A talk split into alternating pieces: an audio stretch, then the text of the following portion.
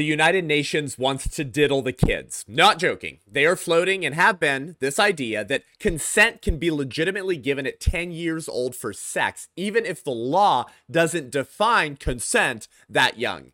But the United Nations pedophilic fascination with weird sex stuff in children isn't new. It goes back a long, long time, and once you see it, you can't unsee it. The United Nations is working to mainstream sex with minors. I'm Seth Gruber, and this is Unaborted. Thank you.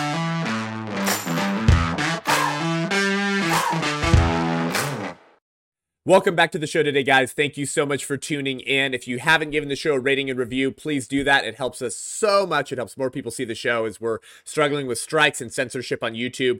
Go to iTunes, Spotify, give us five stars, leave a review. It really helps us so much. Hey, before we jump in to the United Nations weird pedophilic kooky obsession with sex and children, we want to thank our sponsor of Unaborted here. That is Every Life Diapers. This is America's pro-life diaper company. Did you guys know? I, I've, I've been telling you this, but like you gotta you gotta tell all your friends about this. This is crazy. Every major diaper company in America, all eight of them, either financially support or rhetorically support the abortion industry. Some of them were putting out ads when Roe v. Wade got overturned, offering to pay for their employees to like fly to states where abortion was more accessible to kill their children. That's a weird la la land stuff right there pro life diaper company, Every Life, the only pro life diaper company in America. And guess what? They give a portion of their profits back to pro life ministries like ours at the White Rose Resistance and pregnancy resource centers all around America. Listen, you can't defeat a culture of death by funding a culture of death. If you want to build a culture of life, you've got to fund that culture of life and be a steward of the of the funds God's given you. So you use code Seth10, that's Seth 10 you get 10% off your first order. Let them know that we sent you uh, and you're supporting our ministry and you're funding a culture of life. Promo code seth10 everylife.com everylife.com promo code seth10 all right so uh, you might have seen this guys in, in march of this year march of 2023 and and I didn't address it at the time because we were traveling around the country and I was I was kind of waiting to see how the abortion industry and the liberal establishment would respond to this but but this is not the first time we've seen kooky disturbing weird stuff like this but this one was sort of a bombshell and and of course the mainstream uh, media outlets, I call them journalistic prostitutes for the culture of death, uh, did very little or anything to cover this. Of course, of course they wouldn't. This was a March 2023 report from the United Nations, okay, garbage, garbage organization, saying that minors can consent to sex. So this was a report by international legal professionals, but backed by promoted by the United Nations, suggesting that minors may be able to consent to sex. The report was drafted by 60 members of the International Commission of Jurists and is meant to serve as legal guidance for the United Nations. And this shocking report suggests that adolescents, which listen to this, the UN defines as individuals between 10 and 19 years old. Did you know that? The UN defines the term adolescence as individuals between 10 and 19 years old that they may be able to consent to sexual activity. Now, listen, if you're a parent or a grandparent, you know, aunt or uncle, niece or nephew, you know, you're probably thinking, wait, 10 year olds? 10 year olds? That's, that's like definitely still as well, certainly in males, right? Often in females, but always in males. That's still prepubescent. That's pre-puberty. And they're, and, but they're talking about sexual consent not not just with minors. It's not like we're talking about a 17 year old like a day before their 18th birthday, right? it's like no, we're actually talking about a 10 year old. That's how the United Nations defines an adolescent. So they have some principles they put in this report drafted by the International Commission of Jurists, serving as legal guidance for the United Nations. Principle 16, and we'll, and we'll link to the report for you guys, is called consensual sexual conduct, and it states that certain sexual activities may not be criminalized. The United Nations saying these activities may not, should not be criminalized. And principle 14 um, of course, further endangers the lives of the unborn and protects anyone who obtains, provides, assists, or refers for abortion. So this is this this report was composed of 60 eminent judges and lawyers from all regions of the world the International Commission of Jurists promotes and says they protect human rights through the rule of law by using their unique legal expertise to develop and strengthen national and international justice systems, right? So this th- th- you'll notice that the left always uses the word or phrase human rights. Be wary anytime like an international body of like thought leaders, academics or jurists or leftists use the term human rights. The, the left has always used the word rights to get things they really want. So universal health care becomes what do they say? A human right. Abortion, the killing of babies, becomes what? A human right. Uh, r- racial justice becomes a human right. They just label whatever they want a human right. Okay. So these pedophilic, weirdo, sexually obsessed leftist judges are saying these are the kind of behaviors that should not be criminalized around the world and it lists several principles intended to provide what they call, quote, a clear, accessible, and operational legal framework and practical legal guidance on human rights, uh, including consensual sexual activities in such contexts as sex outside of marriage, same sex relationships, adolescent sexual activity, and sex work, which is prostitution. So here's principle 14. Okay on sexual and reproductive health rights. So this is this is their euphemism for abortion and quote unquote gender affirming healthcare, right? Which is when you chop off your genitals because you think you're the other gender, or you construct uh, surgically construct female genitals so the boy can feel like a girl. They call that gender affirming healthcare, or the killing of babies in the womb. They call reproductive healthcare. So before we get to the weird pedophilic sex stuff from the UN, their first stuff is is on abortion, principle 14. Here's some of the language from this just so you understand like how committed these international bodies are like the UN to a culture of death, to promulgating, celebrating, and and architecting a culture of death internationally. And that goes back a long time as well. You got IPPF, the International Planned Parenthood Federation, and the UN which have been in bed together for a long time. So here's what here's what this UN report says. No one may be held criminally liable for exercising their rights to sexual and reproductive health. Okay, so what are they saying? They're saying anyone who obtains an abortion cannot be held criminally liable. Uh, and of course, this comes out, you know, uh, several months after the overturning of Roe v. Wade. It's very intentional. They say no one may be held criminally liable on the basis that their conduct is alleged to be harmful to their own pregnancy, such as alcohol or drug consumption, or contracting HIV or transmitting it to the fetus while pregnant, or for their own pregnancy loss, where the person's conduct might also constitute an independent criminal offense unrelated to their pregnancy, there must be no additional criminal consequences. So this is, I mean, this is wild, right? Because you talk to pro choicers in America, and they'll often say that it's wrong for pregnant women to use substances that will cause harm to the baby, cause harm to the fetus, right? And like Tim Pool had this guy on the Tim Pool, the podcasters, pretty large podcast network. It's hilarious. He said he was this pro-abortion dude on, and the pro-abortion dude is saying he, he defends abortion through point of birth. It's her body, her choice. And Tim Pool goes, well, well, what about uh, well, what about like meth or like you know some hard some hard drug substance? Uh, you, do you support pregnant women taking hard drugs while pregnant? And the, the dude, the guest goes, no, that's wrong. And, and, Tim Pool goes, why? And the guy goes, well, because in that circumstance, she would intentionally be killing the fetus or harming them through through drug substance. and Tim Pool goes, wait a second. And the guest realizes that he's given away the whole game. He's given away his entire position. And he goes, oh, yeah, I see what you mean. it's like wild, right? So, like, pro choicers are very, like, renowned for their, like, rhetorical slip ups and the reason I say for this is because reality always reasserts itself in the end, right? Reality does tend to be self-evident, so it always reasserts itself. It slaps you in the face, and that that's why ideology is the greatest enemy of reality, or reality is the greatest enemy of ideology. Most people are common sense realists, and, and they're able to recognize when their or others' positions contradict the prevailing narrative. And I do the same thing with pro aborts when I say, hey, do you support a woman getting the illegal anti-nausea medicine called thalidomide, which which led to all those th- thalidomide babies in the late 50s, early 60s, all those babies born without any arms? Got rid of pregnancy nausea, just made your baby have no arms. Uh, hey, do you have any problem with that, pro-choicer? And they always say yes. And then I say, who are you? It's her body, her her choice. The fetus has no right to her body, anyways. Are you saying that it's that it's it's more wrong to harm someone than to kill someone because they support abortion through point of birth. So you can the mom can murder the baby, oh, but she can't harm the baby in a way that will cause the baby to still live but ha- not have any arms. It's like the same thing. So the UN here saying they don't want anyone to be held criminally li- liable for conduct that would be harmful to their own pregnancy, such as alcohol or drug consumption. So like while most pro-choicers in America condemn the intentional use of hard substances while pregnant that will harm or kill the fetus. the UN saying, no, we don't even want that to happen.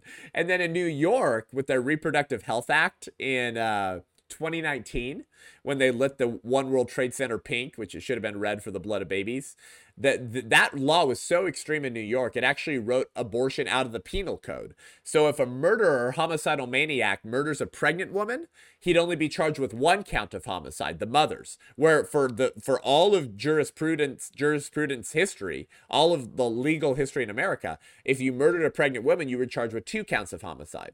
So the UN and the abortion industry is trying to twist themselves into political pretzels to write out of the law any recognition of the humanity and personhood of the preborn, the uniqueness that it is a separate human being. Because anything that acknowledges that in the law obviously kind of causes the pro abortion position to collapse in on itself. So, anyways, just to like frame this for you, the UN is working very hard to make sure nothing in international legislation acknowledges that the baby's a baby. They say health providers may not be held criminally liable for conduct such as providing contraception or abortion services. Okay. So so if abortion is made illegal somewhere and you kill a baby, the UN doesn't want the the murderer who dissected and disemboweled the baby to be held criminally liable. No one may be held criminally liable for providing assistance to another to help them exercise their rights to sexual and reproductive health. Right. So if you drive a woman to the abortion center or you're referring her for an abortion, uh, they, they want to ensure no one involved in the process of murdering children is held criminally liable. And then it says parents, guardians, or other persons who enable or assist children or people in their care, including persons with disabilities, to exercise their sexual and reproductive rights, including by procuring sexual and reproductive health services, goods, or information, may not be held criminally liable. So if the parent is taking their minor to go get an abortion, or it says, or other persons who enable or assist children or people in their care. So this could be someone who de- isn't even biologically related to the minor who they're taking to get an abortion or genital mutilation surgery. They don't want anyone to be criminally liable because they don't want the courts to have the power to punish evil and promote the good. So, th- but now listen to this. This is very interesting line. They say unless they have engaged in coercion, force, fraud, or there was lack of free and informed decision making on the part of the child or person for whom they were caring. So let me translate that. They were saying none of these people can be held criminally liable for assisting a person or a child or a minor in like chopping their genitals off or getting cross sex puberty hormone blockers or killing their baby unless there was fraud, coercion, or they say a lack of free and informed decision making. A lack of free and informed decision making on the part of the child or person for whom they were caring. What are they talking about? They're talking about informed consent. Do you understand that? That if you don't have all the information about like a surgical procedure you're undergoing, this is like when you go in for an operation or whatever, like they give you all of the risks. They tell you like anything involved in in how the how the surgery is going to work, what are the benefits, what are the risks, what's the likelihood of success. They give you everything. That's why they sneak in those like rapid speaking uh uh things at the ends of ads, you know, like or like medication on TV may cause, you know, heartache or hernias or death. And they just squeeze it all in because that you have to have that information in order to be to have informed consent, or you can sue for not having all the information before you made a decision. Okay, this is just basic like medicinal medicine, healthcare, you know, practice and morality. So, the interesting thing about their admission here is that the abortion industry has always denied women all of the information and decision making for the abortion in question. This is why when Republicans have tried to uh, pass legislation at different states in America, and they'll say, uh, okay, before the abortion, the woman has to be told all of the risks regarding an abortion or be shown an ultrasound and explained the development of her baby and the heart beating and and the stage of development that that baby's at and the abortion industry and the ACLU and the entire Democrat party has always trodden out a lawsuit to prevent such informed consent being given to the women. And of course, they claim it's like fake science and it's not true and it's manufactured Republican talking points. But it's very interesting that the UN talks about that they're willing to allow for criminal liability if th- there wasn't free and informed decision making. But which is just so ironic given that the UN, the I don't know, the American Medical Association, the uh the uh OBGYNs, um, the ACOG, the American College of Obstetricians and Gynecologists, the CDC, the FDA, have all for decades said that there's no risk to a woman in getting an abortion. In fact, they've gone so far as to say that abortion is safer for the mother than childbirth, meaning like it's more dangerous for you to give birth to your child naturally, mom, than to take poison pills or shove a suction vacuum catheter tube up your birth canal while the doctor tries very hard not to rip through your uterine lining, which is like wet tissue, causing you to hemorrhage while they tear your baby apart. So you have the blood of your baby in their limbs uh, pouring out into your uterus after the amniotic sac is punctured. They want you to believe that that's safer for your health, mother, than giving birth naturally to your child. So like this is what this leviathan and liberal establishment has already has always said. So l- let me just quickly like debunk all this for you get, because these follow the science uh, unelected unaccountable bureaucrats that seem to govern us um, are very good at twisting themselves into linguistic and rhetorical pretzels to make the truth very hard to get at and establish. And so I have done the research for your benefit to kind of just give you the truth bombs here about like how evil and like and actually like intentional these people are at their agenda. So let's talk about a lack of free and informed decision making on the part of the abortion industry and the leviathan that mainstreams their lies and the information they have intentionally hid from you as Americans and as women regarding the risks surrounding what they call reproductive health care, abortions, right?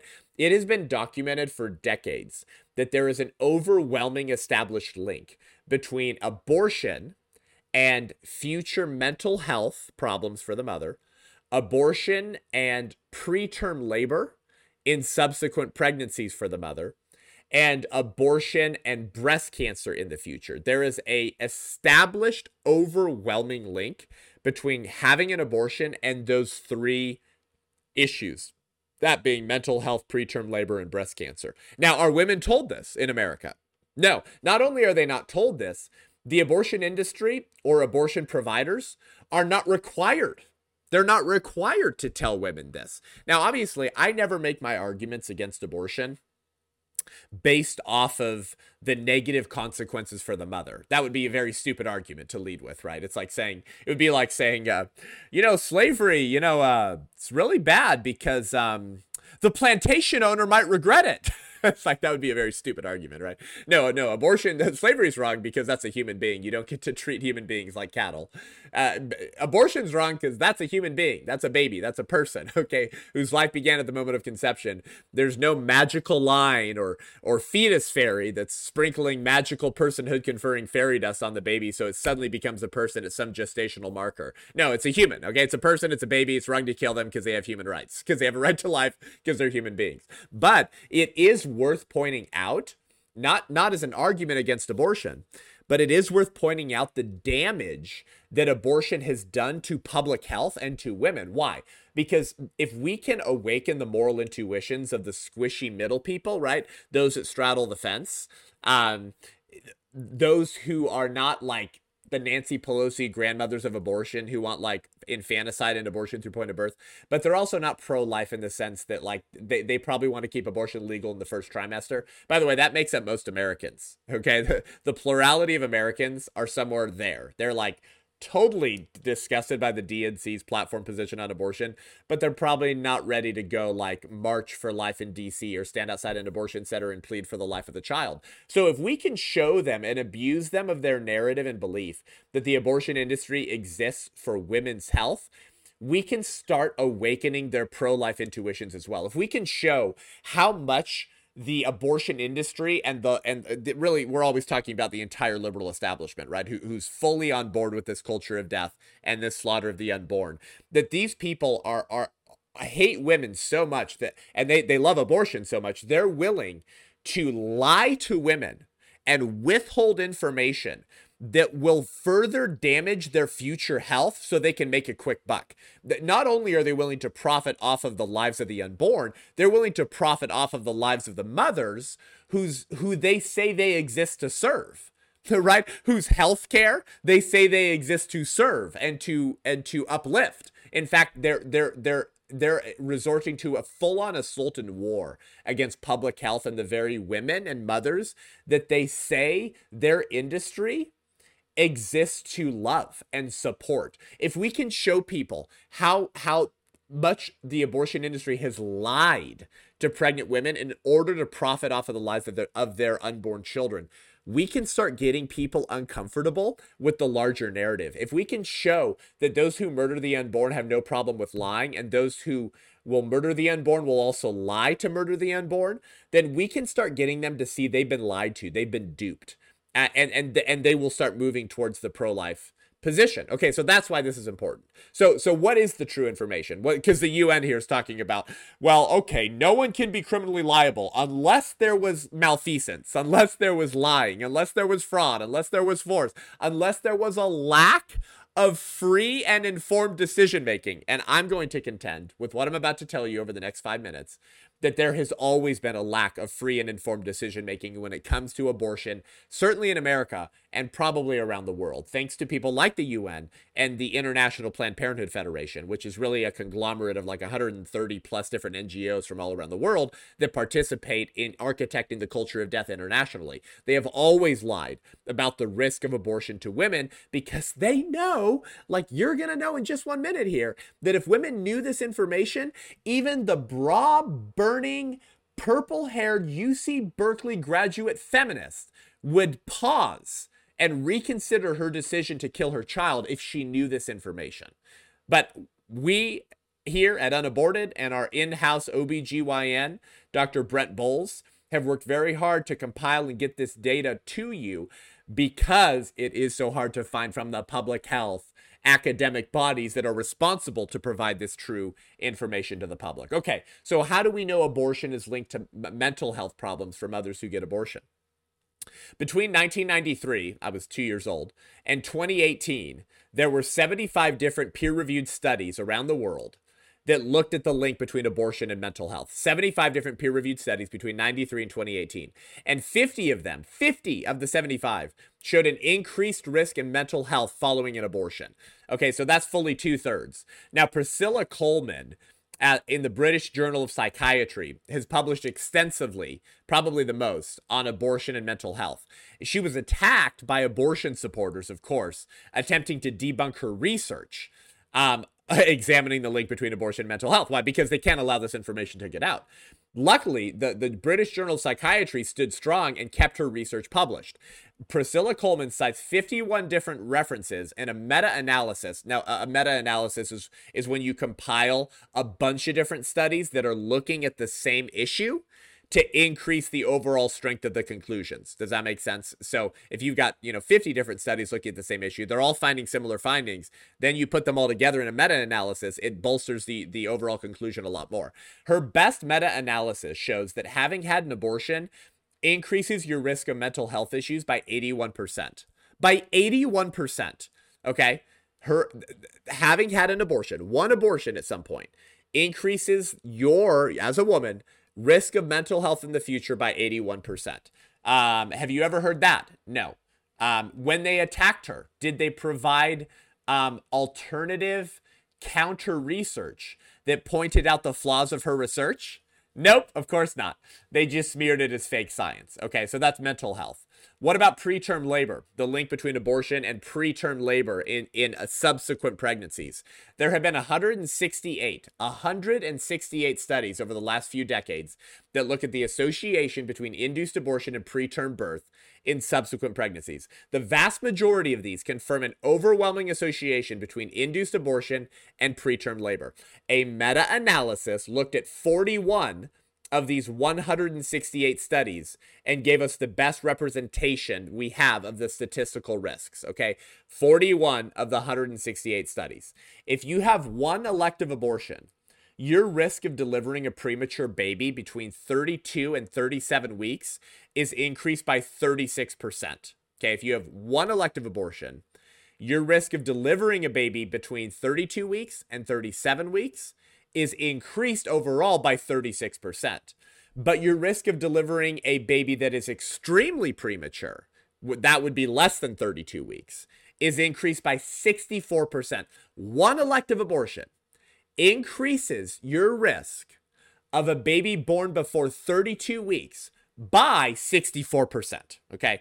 So when you when you see these critically ill preemies, right, around the country that spend weeks or months in the NICU with tremendous increases in the risk of cerebral palsy and chronic long-term disability and huge enormous expenses, a lot of those are linked to induced abortions, okay? If you have had multiple abortions, multiple abortions, your risk of preterm delivery and subsequent pregnancies rises overall by 93%. 93%. So if you listening to this or know someone who has had two abortions or more, the likelihood that they'll have a very premature baby when they choose to finally give birth and life to a child rises by 93%. Now, how many women who get abortions plan to or would like to not kill a baby in the future.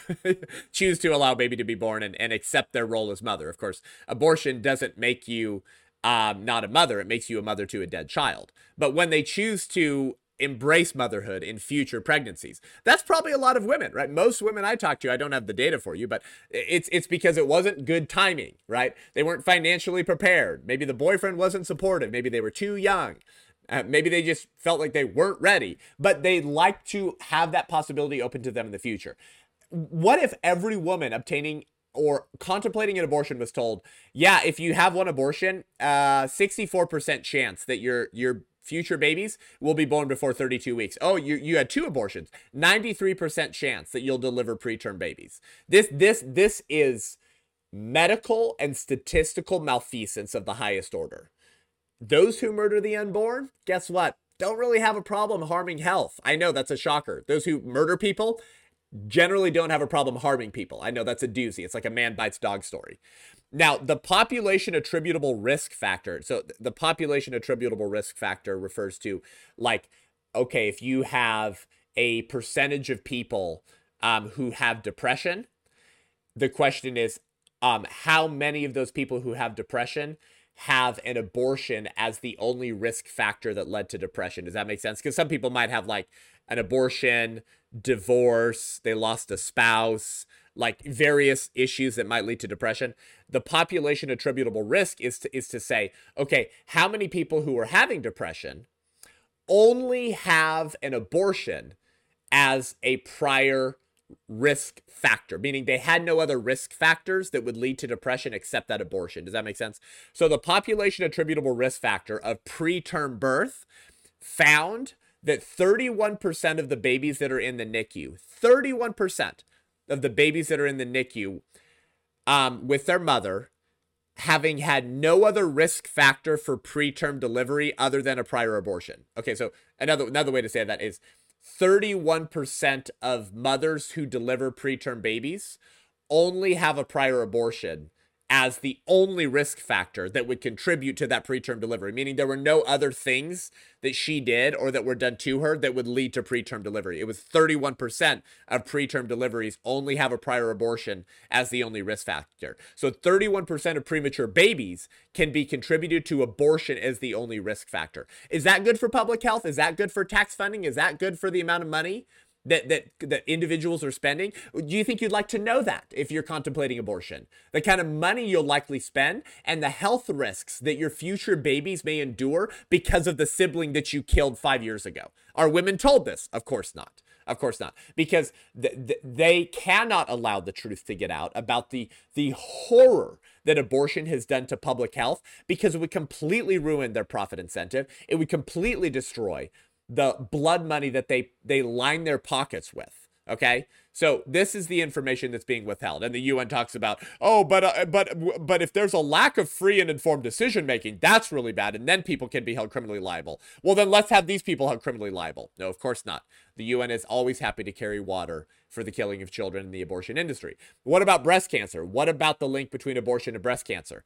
Between 1957 and 2018, there were 76 studies around the world that were published in peer reviewed journals that evaluated the linkage between abortion and subsequent breast cancer. 60 out of the 76, 60 out of the 76 studies showed a positive association between having had an abortion and future breast cancer. And more than half of those 60 had a statistical significance that met or exceeded the 95th percentile. Okay, half of the 60 had a statistical significance that met or exceeded the 95th percentile. And the best study done was by Dr. Darling. This study chose 845 women that had breast cancer. Okay, so it was, it was a control group of 845 women that had breast cancer, and then selected 961 age match controls. So this means like a similar age, similar weight, similar ethnic background. Do you know what I mean? They're trying to get as narrow and specific as possible. They chose 961 age match controls for women who did not have breast cancer. So 961 other women who lined up almost to the T with the 845 women that did have cancer, but the 961 women did not have cancer. And then they compared. They looked at the histories of both of those groups to examine what risk factors they had and what risk factors they did not have. Here was the results from Dr. Darling's study. With one abortion in your past, one, your risk of being diagnosed with breast cancer by the age of 45 was increased by 50% one abortion in your past, and your risk of breast cancer by 45 was increased by 50%.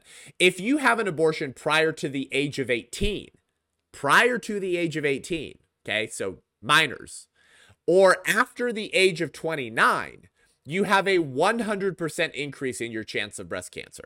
Now, that doesn't mean a 100% chance you'll get breast cancer, right? You understand how stats work. It just means a 100% increase in your overall chance of breast cancer. If you had an abortion while you were a teenager and you also had family history of breast cancer, you're basically guaranteed to get breast cancer. 12 out of the 845 women 12 of the 845 women who had breast cancer had received an abortion as a teenager. You following that? 12 of those 845 had received abortions as teenagers and also had a family history of breast cancer. All of them, all 12 of them had gotten breast cancer by the age of 45. Okay? Look at that. Ever heard that before? Ever seen a CNN chyron or headline about that? Ever heard that from the NIAID or the FDA or the CDC or the World Health Organization or the American College of Obstetricians and Gynecologists or the United Nations? Of course you haven't.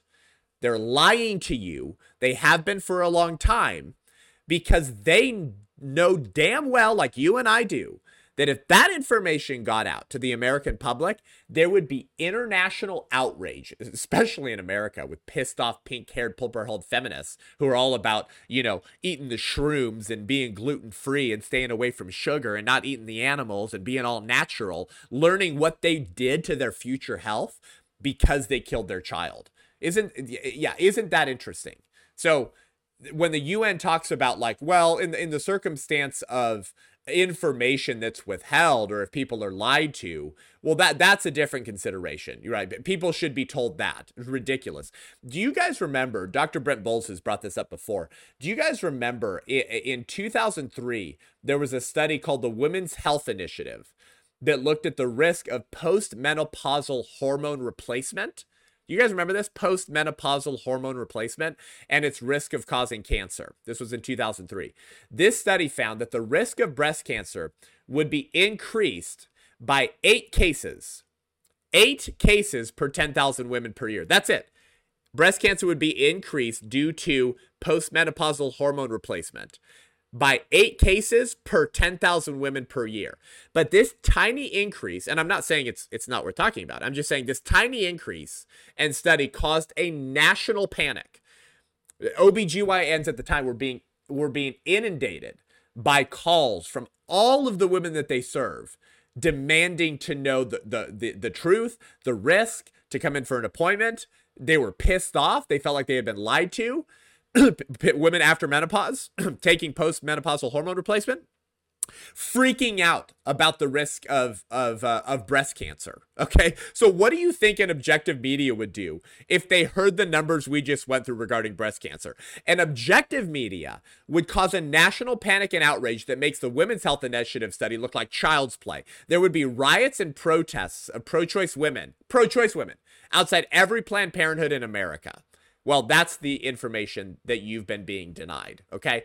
So, what's the summary here? The, the summary from the United Nations, remember the United Nations March 2023 report, talking about removing any criminalization of pr- obtaining an abortion, okay, obtaining gender affirming health care, and ensuring that anyone that kills a baby or helps a woman obtain an abortion is not criminally liable unless unless um, there was information withheld so there wasn't free and informed decision making the, the summary is that mothers healthcare providers or anyone enabling abortion shouldn't be held criminally liable. Parents guardians or other persons can enable children to get an abortion and not be held criminally liable.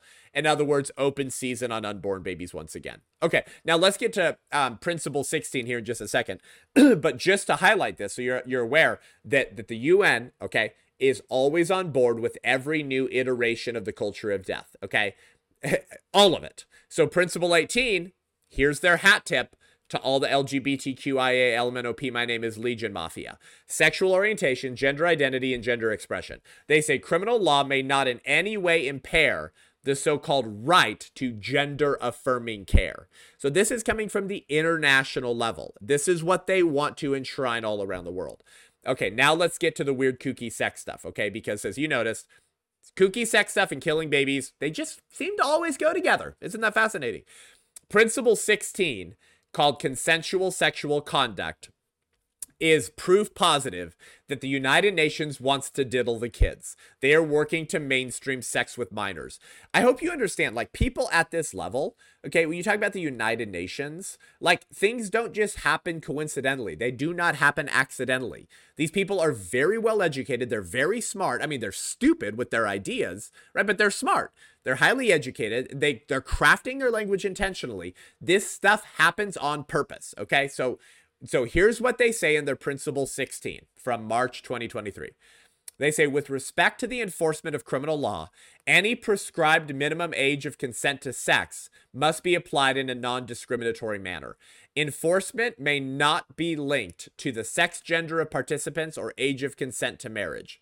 Moreover, sexual conduct, here it is, listen, Sexual conduct involving persons below the domestically prescribed minimum age of consent to sex may be consensual, in fact, if not in law. Sexual conduct involving persons below the domestically prescribed age of consent may actually be consensual, in fact, if not in law. So they're saying, yeah, I mean, the law might not acknowledge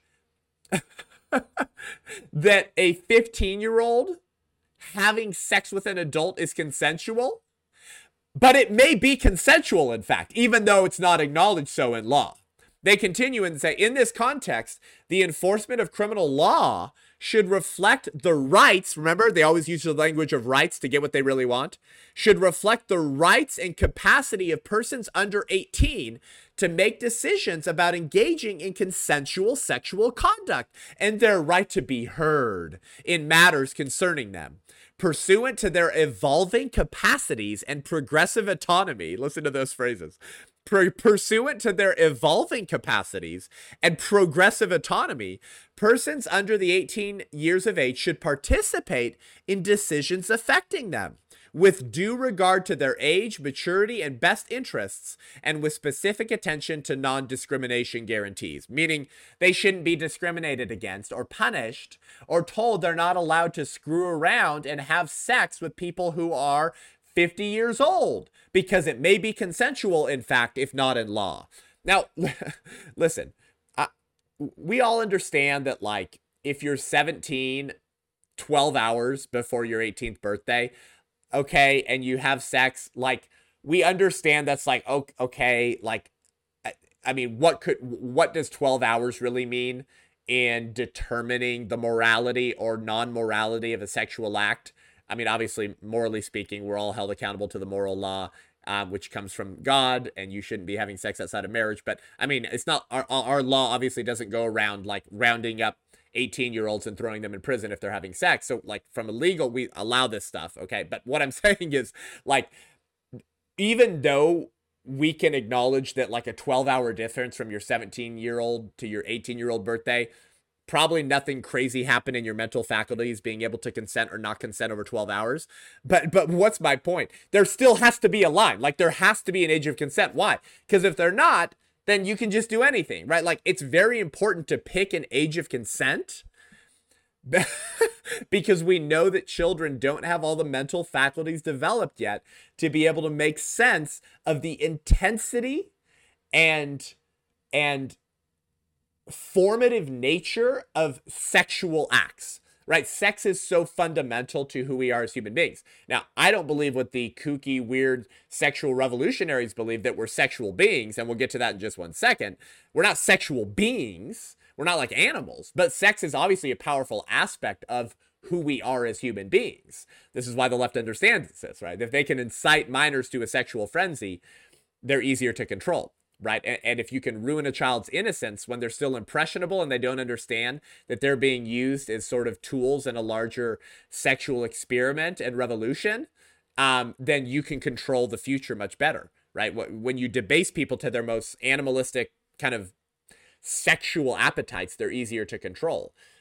Sex is such a powerful aspect of human nature and and be and because it causes chaos okay then it's very important to protect children one from their own urges right? But secondly from being groomed from being sexualized from being abused and and from from normalizing sexual things so that children are more likely or easier to be groomed into the sex industry, into sex trafficking, okay, into pornography, into incest, into pedophilia, right? That children don't understand what's happening to them. So if you don't pick a line, if you don't set a age of consent, then everything is allowed.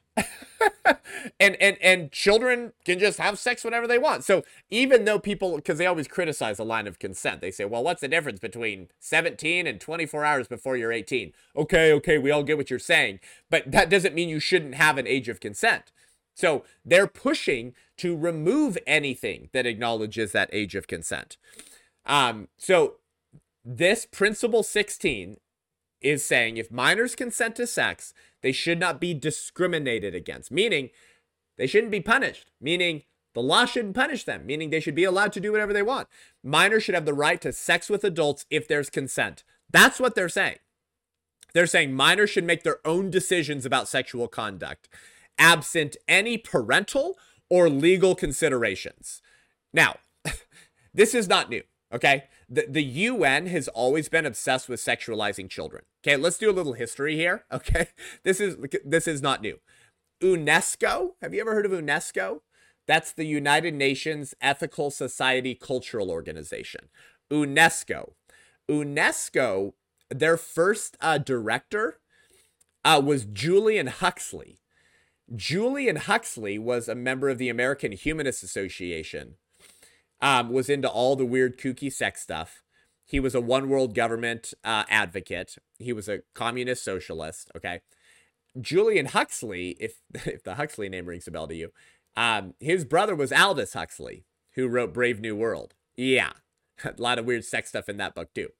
Their grandfather was Thomas Huxley, who was one of Darwin's first adherents to um, Darwinism and the origin of species and evolution.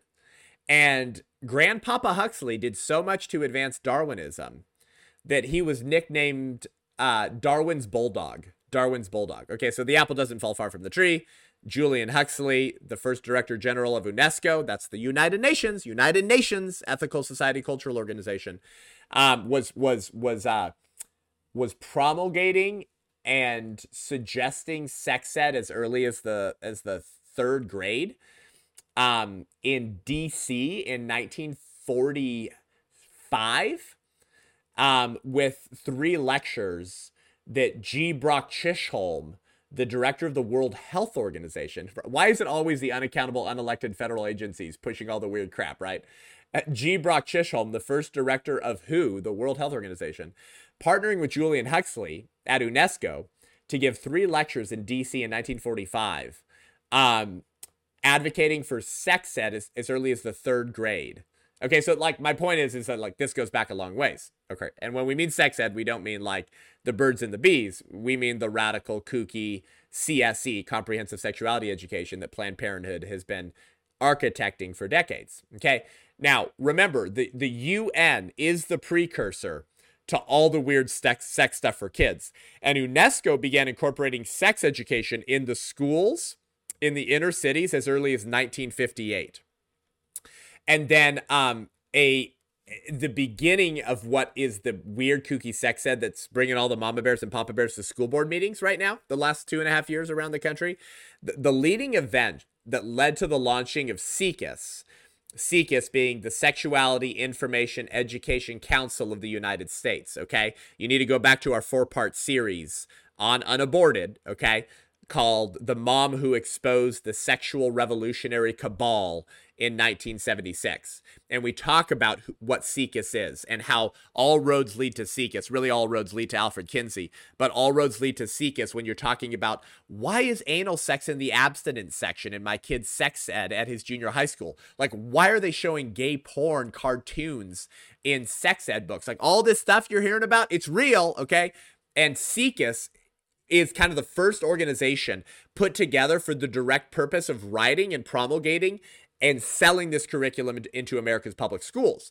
But the UN is the precursor to the launching of SIECUS, which was started by Planned Parenthood's medical director, Mary Calderone, in 1964. Yeah, Planned Parenthood's medical director leaves in 64 to found SIECUS with seed money from Hugh Hefner. Okay, so there was an UNESCO, remember Julian Huxley, United Nations Ethical Society Cultural Organization. There was an UNESCO sponsored international symposium on health education and sex education held in Hamburg, Germany in February 1964. Okay, international symposium hosted by the United Nations, right? Back to the UN. They want to diddle the kids, I'm telling you. Um, and it was attended by educators from all parts of the world, okay? Um, Birgitta Linnér um, who was the author of this weird book called Sex and Society in Sweden, was on the ground reporting in 1964 at this UN conference. And she verified that the sex education proposal that was offered at this international symposium on sex education, the, the, the sex ed proposal put forth by the Swedes was accepted by a majority of the delegates at this international kooky sex ed symposium hosted by the United Nations. That Swedish program for sex ed becomes a carbon copy of the SIECUS proposal in their founding in 1964 because Mary Calderone, Planned Parenthood's medical director, was at that symposium that the United Nations hosted. I'm, what I'm saying to you is like all roads lead to the United Nations and SIECUS. Like they've been behind this stuff for decades, architecting this stuff.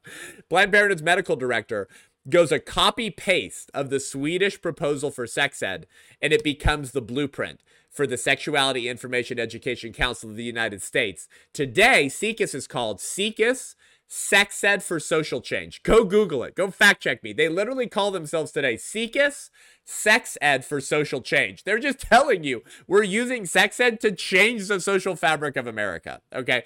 And that program talked about uh, genitals, masturbation, abortion, birth control, venereal disease, sexual deviations, the whole thing that we're dealing with today. Okay. Now, thanks to the warrior named Judith Reisman, we know more about the kooky sex stuff and the history of UNESCO and SIECUS and IPPF, International Planned Parenthood Federation, um, and Alfred Kinsey and diddling the kids and calling children sexual beings, like the whole demonic sexual cabal. We know so much about this today due in large part to Judith Reisman, who passed away a few years ago. Judith Reisman of the Reisman Institute. You should read everything she writes who devoted her life to debunking the legacy and the fraudulent science science behind sex ed, SIECUS, and Alfred Kinsey. Okay, so Judith Reisman became involved in trying to discredit Kinsey and abolished Planned Parenthood in 1974 because her children came home from school with a Planned Parenthood pamphlet called You Have Changed the Combination. And here's what Judith Reisman said, okay? This is where she starts realizing what's going on and, and, and showing you how far this stuff goes back. She says, My daughter wasn't supposed to show it to her parents, but she brought it home and wanted me to look at it. It had images that were Playboy type. Women, remember, this is 1974, guys. okay, this is. This is sex ed pamphlets to elementary school students in 1974. okay. Uh, it had Playboy type women with huge bosoms, and the male was about half the size of the female with no phallus. The pamphlet said that there were girls who chose the business of prostitution and selling their bodies, and not to lie to yourself if you if you have paid for it. Then it said, if you want a virgin to marry, buy one it said there are girls who have freely chosen that business too. And then it concluded, she said that marriage is the price you pay and you will get the virgin very temporarily. That was Planned Parenthood, said Reisman, in 74 in Cleveland, Ohio. And this was handed out to junior high school children. Okay. So, but the weird obsession with, with kids and the sex stuff really starts with Alfred Kinsey who is the sexual prophet and priest behind SIECUS, UNESCO, and the pedophilic frenzy gripping the radical left right now in the United Nations. So, like, just a quick primer on Kinsey. If you've been listening to the podcast a while, you know probably quite a bit about Alfred Kinsey from our four part series with Claire Chambers and Audrey Werner called The Mom Who Exposed the Sexual Revolutionary Cabal in 1976. You need to go listen to it.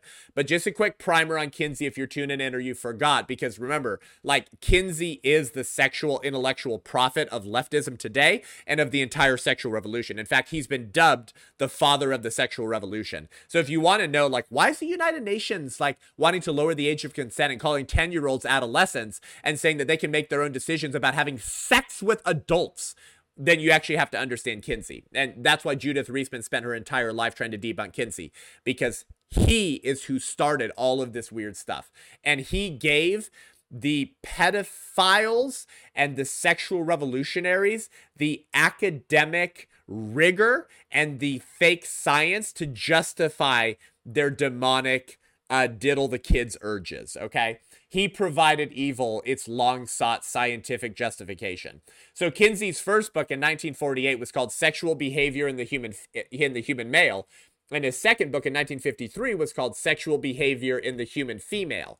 And this this was the first like quote unquote science to claim that children could be sexually autonomous. That's where this begins. As Judith Reisman points out, Kinsey claimed to have interviewed 18,000 to 21,000 Americans 87% during World War II. And so Kinsey and his hand-picked team of handsome, young, healthy, draft dodging male lovers created data claiming that the greatest generation of Americans were sexual and moral hypocrites, right? Because because who is around with Kinsey coming up with this fake science? Men who dodged the draft, right? The least brave amongst us having sex with one another and having orgies. And I'm not joking, by the way. Like Kinsey would have orgies and he would film all this stuff with men he was working with. Okay. So according to Kinsey, who was a closet bi homosexual pornography and masturbation addict, claimed that while posing as a puritanical Judeo Christian culture, the members of the greatest generation were really sexually licentious wantons. And with support from the Rockefeller Foundation and Indiana University, Kinsey said that he proved adultery, masturbation, abortion, and adult sex with children were common and not only harmless, but actually helpful to children. That's his claim. That's his premise.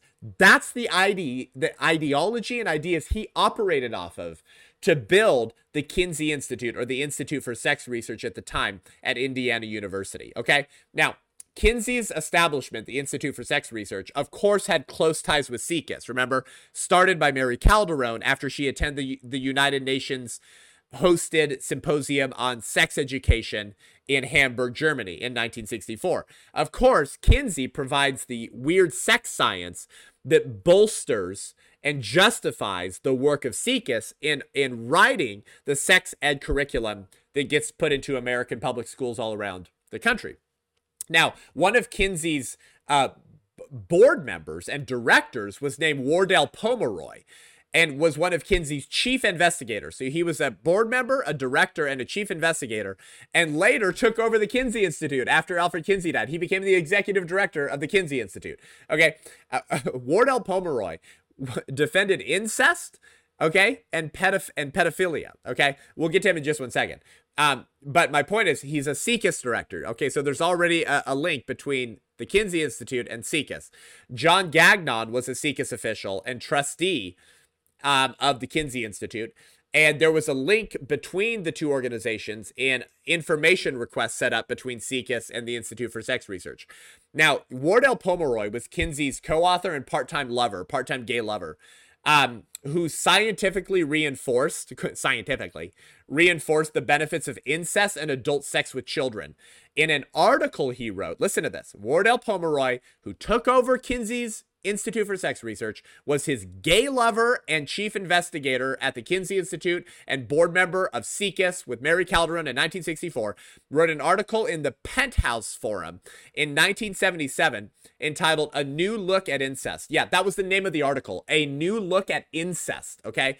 And in this article, he says, quote, Incest can be a satisfying, non threatening, and even an enriching emotional experience. He says, We find many beautiful and mutually satisfying, healthy relationships between fathers and daughters. These may be transient or ongoing, but they have no harmful effects.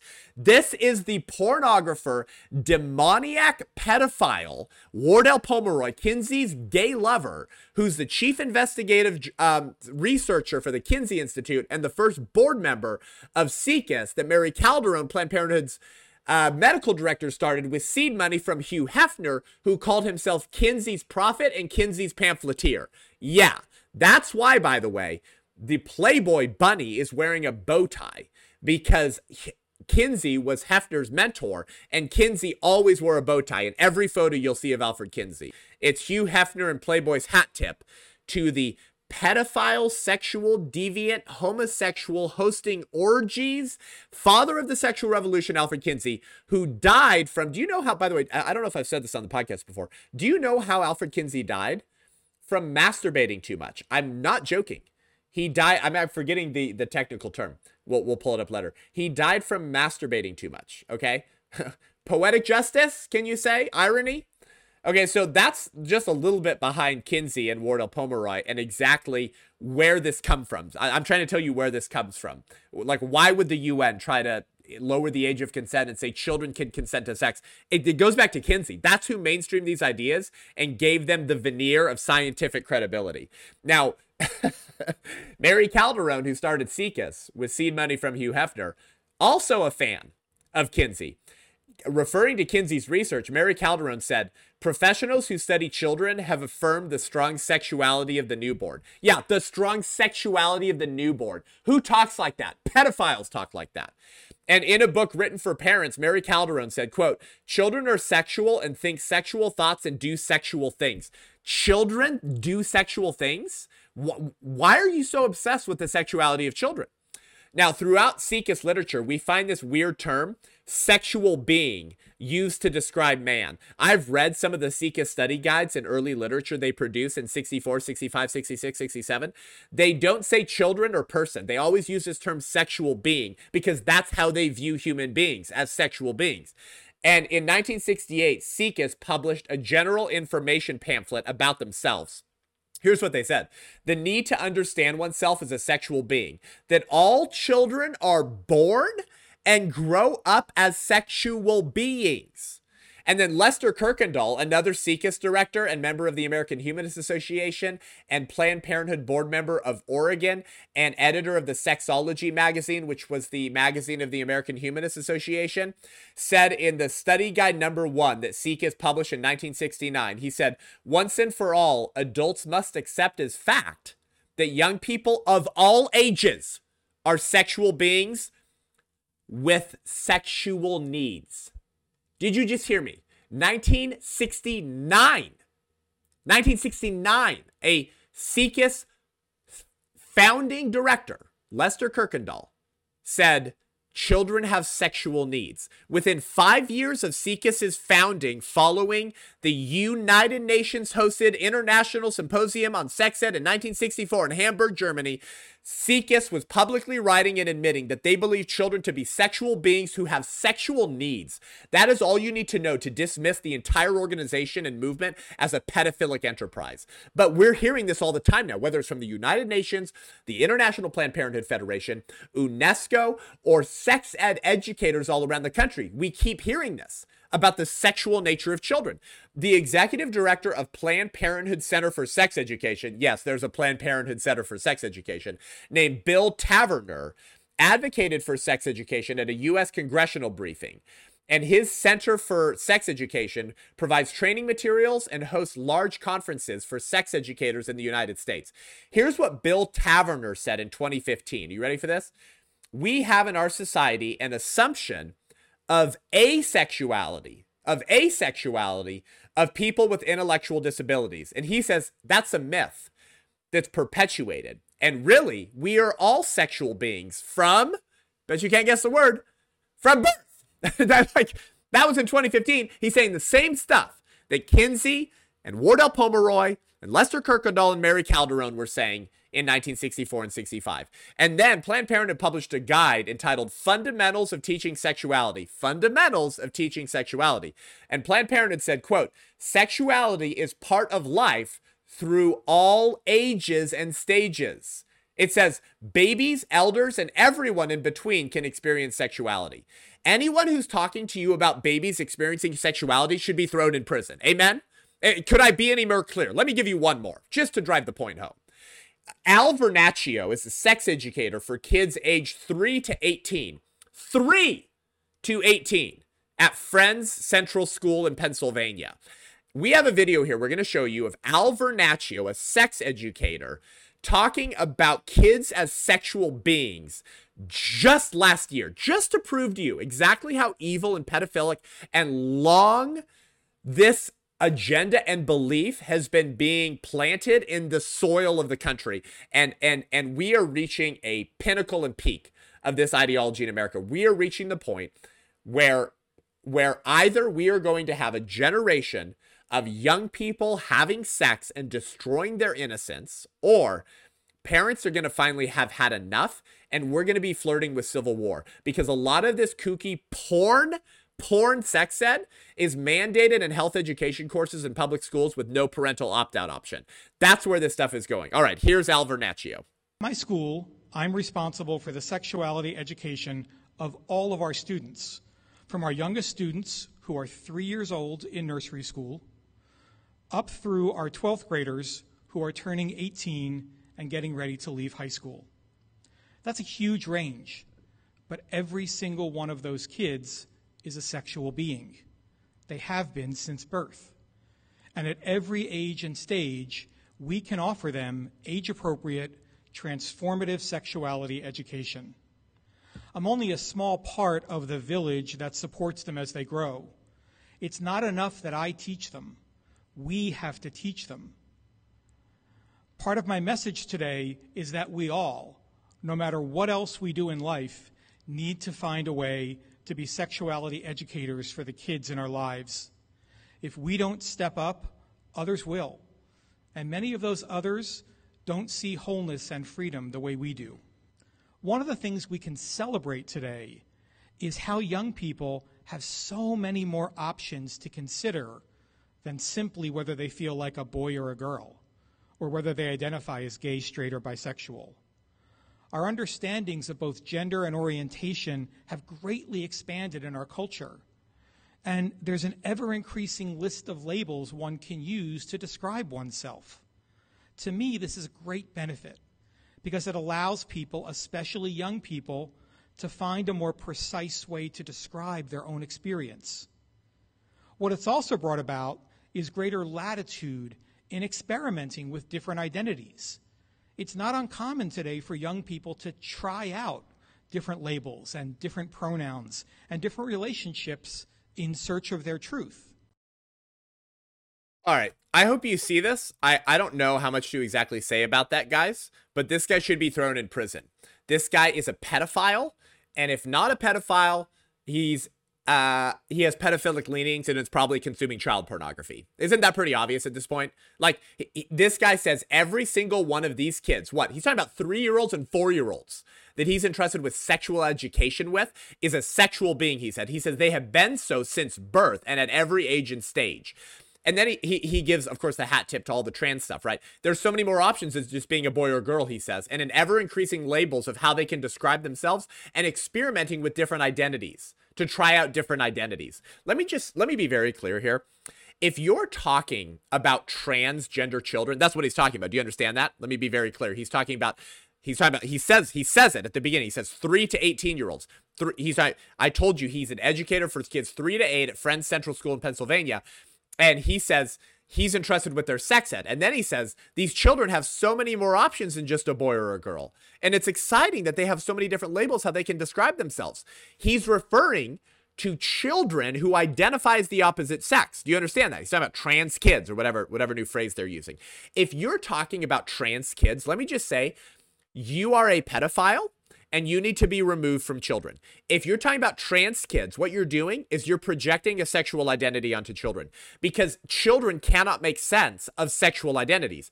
And when they're when they're saying I'm not a girl, I'm a boy, that that gender identity they call it, that that's a sexual identity. You have to have gone through puberty and have an understanding of sexuality and what it means as part of our human nature in order to make sense of the distinctness between boys and girls, men and women. So if you're talking about trans kids, you are projecting a sexual identity onto children, therefore you're a pedophile and should be re- removed from polite society. That's what he's talking about. Now, just to take this point home, I want to show you a quick picture here for just a few seconds because you can't make this stuff up. Now, listen, I'm not a conspiracy theorist, although the difference between a conspiracy theory and the truth today seems to be about six to nine months. So I guess kind of we're all conspiracy theorists now. But here's a picture of Al Vernacchio, who's who's who's popular for this TED Talk video on sex called "Sex Needs a New Metaphor."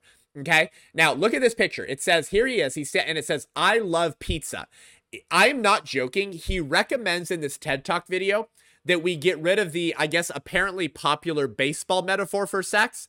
And he proposes the pizza model to discuss sex, to make sense of sexual satisfaction between various partners. I watched a part of the TED Talk video. I won't make you suffer through that.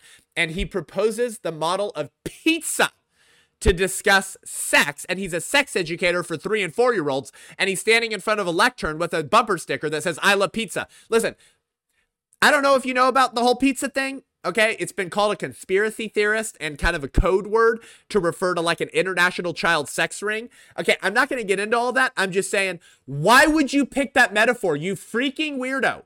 Why would you pick that metaphor when you're already obsessed with the sexual identity of children and you know that it's a code word that some conspiracy thinks, theorists think, refer to a child international sex ring of political elites? Ah, okay, I'm, I'm just going to say that. I'm just going to say that's weird. Now, why do they do this? Listen to this. One of SIECUS's, don't you love it when the left gives it away when they tell you exactly what they're all about?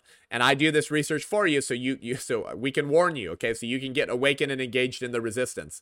There's a sex educator and SIECUS board member named Isidore Rubin, who has been identified as a communist, by the way, um, who wrote a book called The Sex Educator and Moral Values for SIECUS.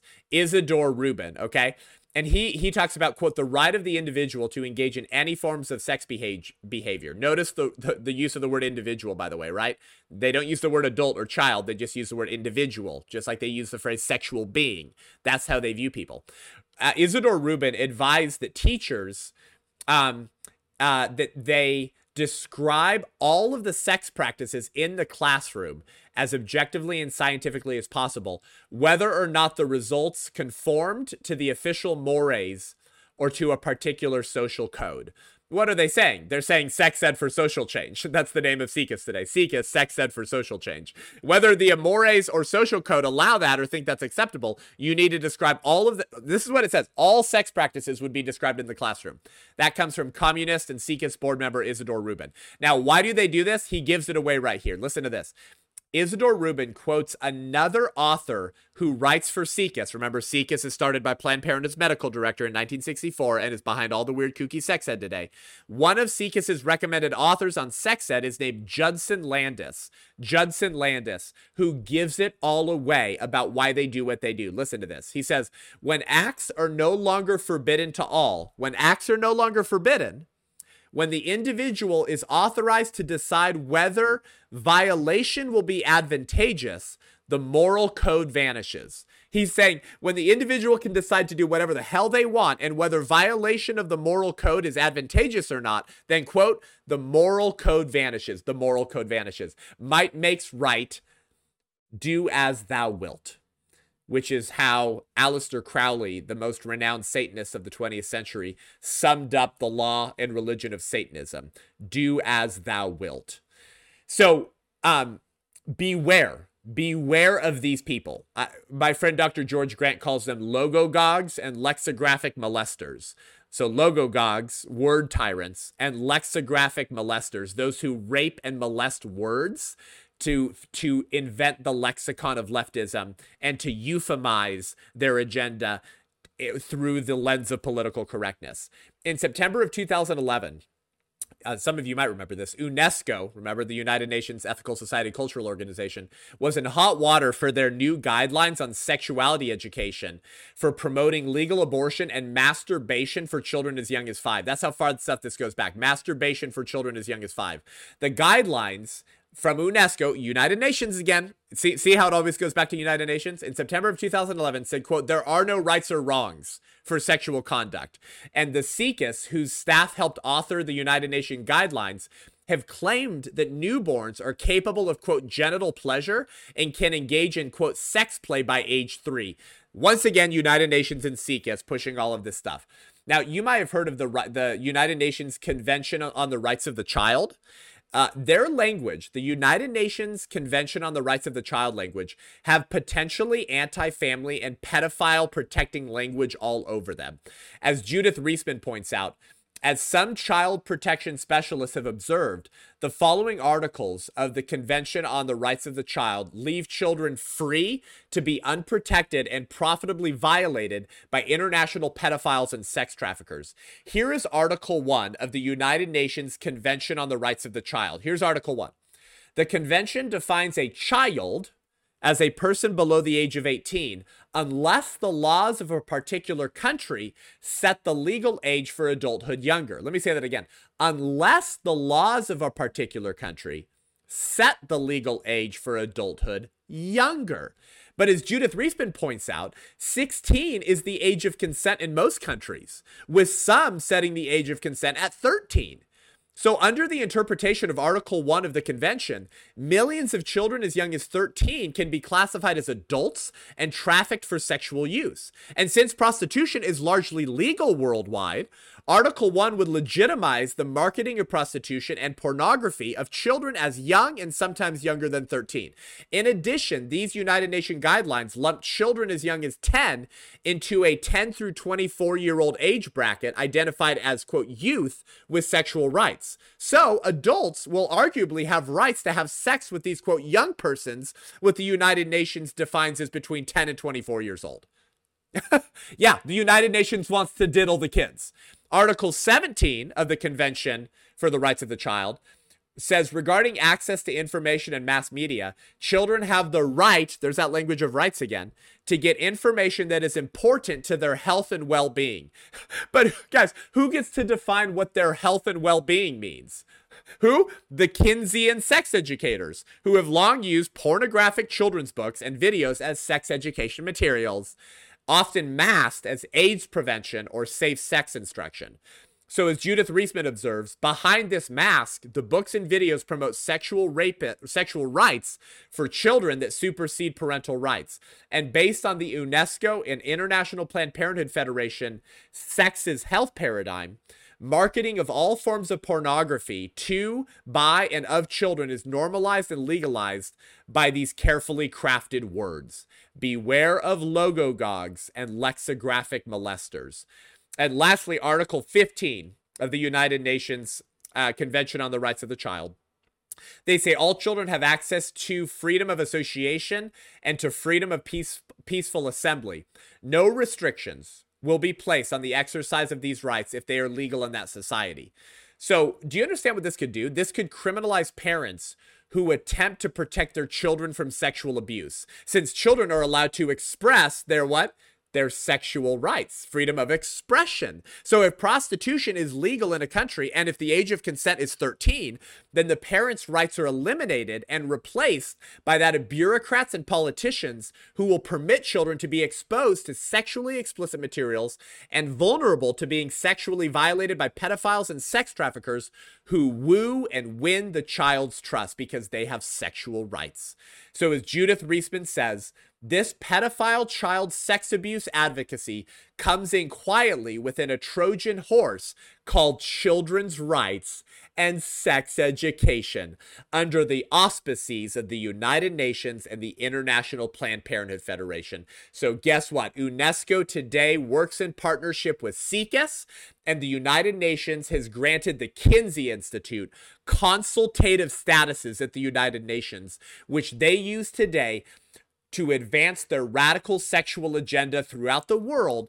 And IPPF and the in, and SIECUS and the Kinsey Institute will often approach impoverished countries to promise aid on the condition that they get to run those impoverished countries' sexuality education. What kind of sexuality education? What kind of ideas? All of the ideas I've been telling you for the last 40 minutes. The United Nations wants to diddle the children. It's never been clearer. Once you see it, you can't unsee it. The only question is what will you, as a Christian, a pro lifer, and a common sense realist, do about it before this pedophilic child sex ring comes home to roost through mandated education for homeschoolers, through charter schools and Christian schools who aren't following the new science of sex ed that Alfred Kinsey birthed as he was interviewing pedophiles and rapists in prison and hosting orgies at the Institute for Sex Research at Indiana University. That's where all of this stuff comes from.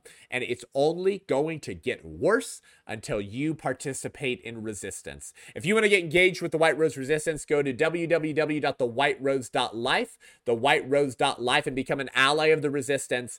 And you'll get thrown into our our digital resistance circle of hundreds of donors across the country getting curriculum, training, and mobilization to go be the resistance in their culture and community where they live. If you want to watch this show, go subscribe to YouTube and Rumble. Give us a rating and review. We really appreciate it. Until next week, I'm Seth Gruber, and this is Unaborted.